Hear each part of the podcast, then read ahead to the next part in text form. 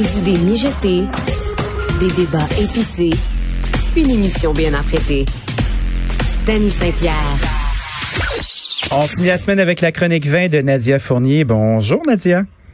Bonjour Danny. Alors, euh, oh, t'as, as sorti les gros guns pour finir la saison. Vincent Carême, Catherine et Pierre Breton, le domaine Cérol, ça va être le fun. Ben, je, je, pense que oui. Écoute, je, je suis, je suis le processus normal. j'arrive tranquillement vers euh, vers la fin du guide et euh, et, et, ben, je me suis dit quel quel beau périple d'aller faire un tour dans la très, très longue vallée de la Loire. Donc, euh, donc voilà, je, suis contente que le programme te plaise. Ah ben moi, je suis toujours un grand fan de ce que tu m'apportes parce que c'est chouette de parler non seulement de vin, mais de parler euh, justement d'une région. Tu sais, la Loire, pour les gens, là, on pense tout de suite à Sancerre, on pense tout de suite à du Sauvignon. Mais c'est beaucoup plus profond que ça. Il y a des Bourgueils, il y a de beaux vins rouges, il y a Vouvray aussi, qui est une aventure en soi. Euh, c'est quand même très défini comme région. Est-ce qu'en France, la, la, proportionnelle euh, de consommation est élevée en vin de Loire? Je ne saurais pas te dire, j'ai pas les statistiques devant moi, mais euh, il y a une chose, par exemple, que je peux te dire, c'est que tranquillement, auprès des amateurs de vin, euh, de vin fin, de vin haut de gamme, de vin de terroir, la Loire est en train d'occuper une place qui était autrefois occupée par la Bourgogne. Et moi, j'ai quand j'ai commencé à m'intéresser au vin, je pouvais acheter de la Bourgogne sans prendre une deuxième hypothèque sur ma maison. euh, maintenant, pourrais plus me permettre ça. Je pourrais pas, je, pourrais jamais acheter des caisses de premier cru de, de, de, plusieurs caisses de premier cru de Bourgogne euh, sans m'en vouloir. Euh, par contre, mais c'est rendu vraiment intense. Qu'est-ce qui, qu'est-ce qui a déstabilisé le marché comme ça? Est-ce que c'est l'arrivée d'acheteurs chinois? Ben, il y a entre autres le marché asiatique qui a fait bondir les prix. Oui, euh, les, les, acheteurs chinois qui euh, ben, qui regardent pas la dépense, qui veulent les vins, qui les achètent au prix au, prix au prix où on les vend. Euh, il y a eu ça. Il y a eu le prétexte de quelques mauvaises récoltes aussi. La Bourgogne a été touchée par euh, plusieurs mauvais millésimes où les récoltes ont été déficitaires. Donc, on avait peut-être des 30% 40% beaucoup de grêle, des épisodes de gel. Euh, mais bon, la Loire a connu des épisodes de gel aussi et on n'a pas vu les prix être multipliés par deux ou par trois. Donc, c'est euh, parce qu'il n'y avait pas le même prestige de rattacher. Euh, il n'y a pas de grande appellation en Loire comme la Romanée-Conti, admettons. Ben, il y a Clos Rougard. Clos Rougard est un domaine de Saumur, Saumur de Saumur Champigny en fait, qui est euh, pour les pour les, les fins connaisseurs, un peu le Saint Graal. Moi, je, si quelqu'un me sort un clos rougeur, je dis merci et je me sens très privilégiée parce que c'est très dur à trouver. C'est vraiment dur à trouver. Et euh, la preuve que la Loire est en train de changer et, et tranquillement de, de prendre la place qui lui revient sur euh, l'échiquier mondial du vin fin, c'est que euh, Claude Rougard, en fait, qui a toujours appartenu euh, aux frères Foucault, ben, à la famille Foucault depuis des générations et des générations, a récemment été racheté euh, donc par des intérêts financiers. Euh, C'était clairement un achat comment je pourrais dire, ça pouvait vraiment, la, la transaction ressemblait pas à oui une transaction dans un domaine familial. C'était un rachat qui avait des allures de on rachète les, les, les, big guns euh, comme on voit en Bourgogne. Mm-hmm. Donc euh, donc la transaction de Clos la vente de Clos a vraiment donné le ton et euh, peut-être tourner les projecteurs vers la Loire comme étant la prochaine euh, destination pour peut-être les spéculateurs. Mais on espère que ça va venir dans bien longtemps pour qu'on puisse remplir nos caves de très bons vins euh, de la Loire euh, à peu de frais pendant encore quelques années. J'ai une question quiz pour toi pendant qu'on parle. Tu sais, moi, je, suis quand même, j'ai été un passionné de la Bourgogne là, parce que je suis plus pratiquant aujourd'hui, malheureusement. Mais est-ce que tu as réussi à trouver des attitudes organoleptiques ailleurs dans le monde qui sont moins coûteuses? Tu sais, mettons, c'était une friand de de premier cru d'un certain producteur, là, tu sais, mettons, on se dit euh, Balo Milo, quelque chose comme ça. Est-ce qu'il y a des gens ailleurs dans le monde qui, ont, qui sont capables d'émuler la Bourgogne ou ça finit par être autre chose complètement? Mais euh, en fait, ma, première, euh, oui, il y a certains producteurs qui réussissent à faire des très, très, très bons vins, des très bons pinots noirs à travers le monde. donc, c'est plus facile de réussir son chardonnay et d'émuler Chablis que de réussir à produire un vin qui va s'apparenter à un pommard ou un volnay. Parce que parce que la Bourgogne, c'est la Bourgogne. Ils ont ils ont le savoir-faire. Il y a toujours ce côté un peu terreux qu'on va retrouver aussi dans les vins de Bourgogne qui va au-delà du fruit.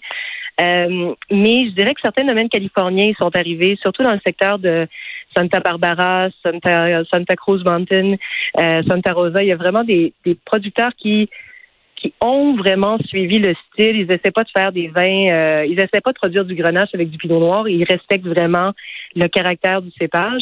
Euh, sinon, ben, certains pinots noirs qu'on peut trouver en Allemagne, euh, dans le dans la région de Baden ou dans la région de l'Ar, l'Ar qui a malheureusement été très très très la, la, région viticole qui a été la plus touchée par les inondations.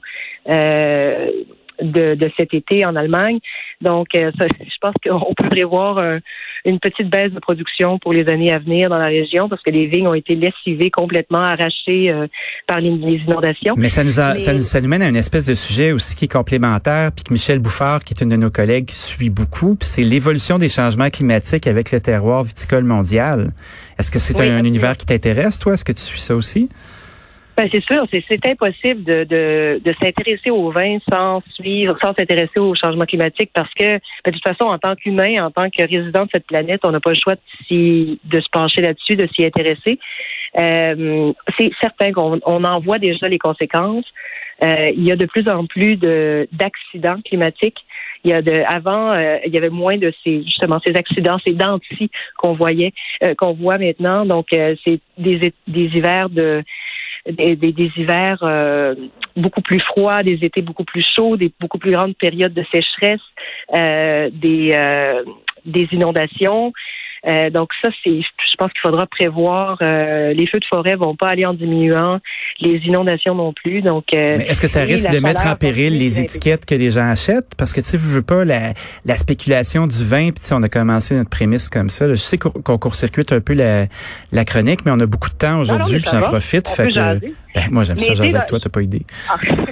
Mais tu sais, pour revenir, euh, en fait, oui, il y a un changement parce que ça devient, avant, c'était un défi pour beaucoup de vignerons de réussir. En Bourgogne, on faisait un un excellent millésime sur cinq années, euh, un exceptionnel sur dix ans.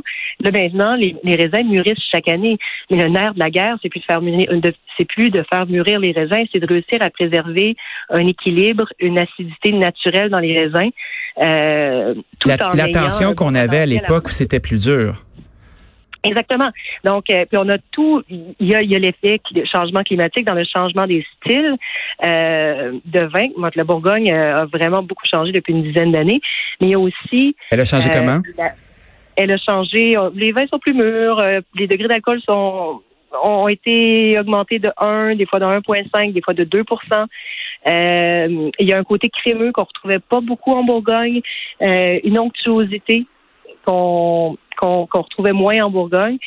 Euh, donc, euh, oui, ça a changé. Le profil de style, de, goût a changé, mais au changement climatique, parce que les changements climatiques jouent la, principale, euh, sont le principal facteur dans ce changement-là, mais il y a aussi que pendant les 40, 50 dernières années, tout dans les vignobles a été orienté pour produire des raisins plus sucrés, plus concentrés, plus mûrs, parce que c'était ça le défi.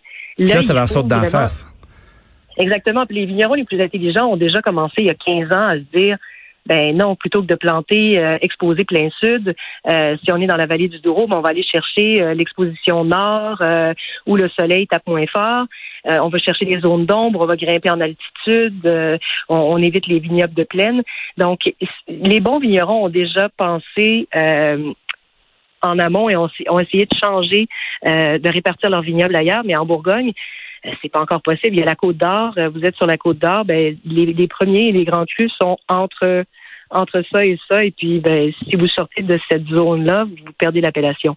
Donc, c'est, il y a beaucoup de choses qui. qui tu peux plus faire de plantation stratégique en Bourgogne parce que le territoire puis le l'achat de, de terre est tellement régi. Puis pour les gens qui sont déjà passés par là-bas, moi j'ai eu la chance d'habiter là-bas à quelques reprises. Là. Tu sais, tu pars de Dijon, puis tu t'en vas vers Beaune, là, qui est le World Trade Center du vin bourguignon.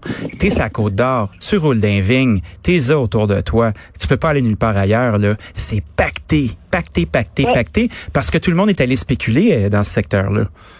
Ben, c'est que ça fait très, très, très longtemps qu'on cultive la vigne et puis euh, ben, le, vin se vendait bien, euh, contrairement à beaucoup d'autres régions où le euh, je pense au sud du Rhône, c'est drôle, hier j'avais une conversation avec quelqu'un qui a grandi dans les costières de Nîmes, puis il me disait à un certain moment, on a arraché la vigne, puis on a planté des, des, des abricotiers puis d'autres arbres fruitiers. c'est délicieux.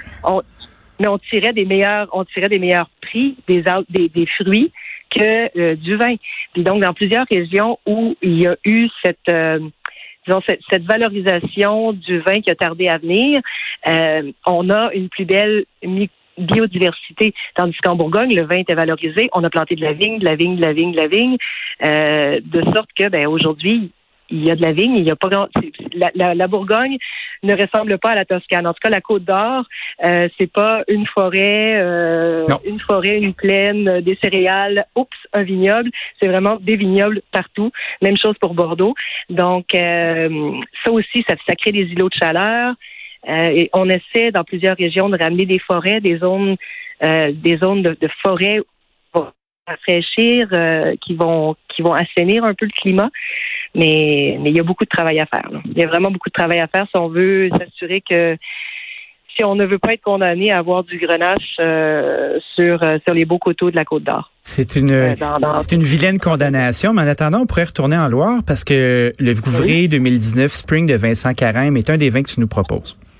Oui, c'est ça. Et donc, j'ai essayé de parcourir la Loire, Dani, parce que je ben, la, Loire est très, très longue, hein, je l'ai dit en début de chronique. Elle, part de l'Atlantique et elle va jusque sur le versant est du Massif central.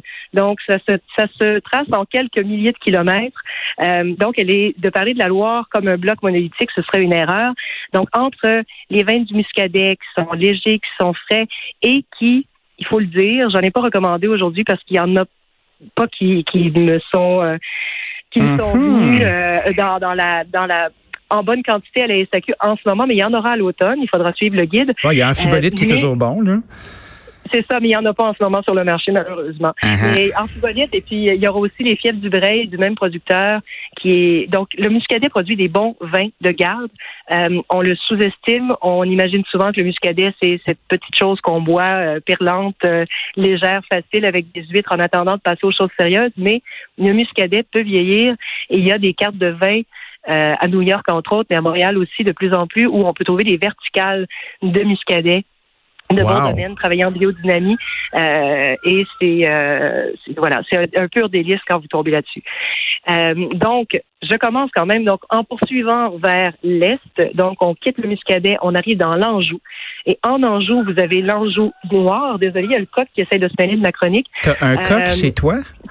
Ben oui, j'ai un coq et des poules et euh, wow. Est-ce qu'il fait de la, est-ce que est-ce qu'il fait de l'attitude ton coq? Est-ce que c'est un bon coq?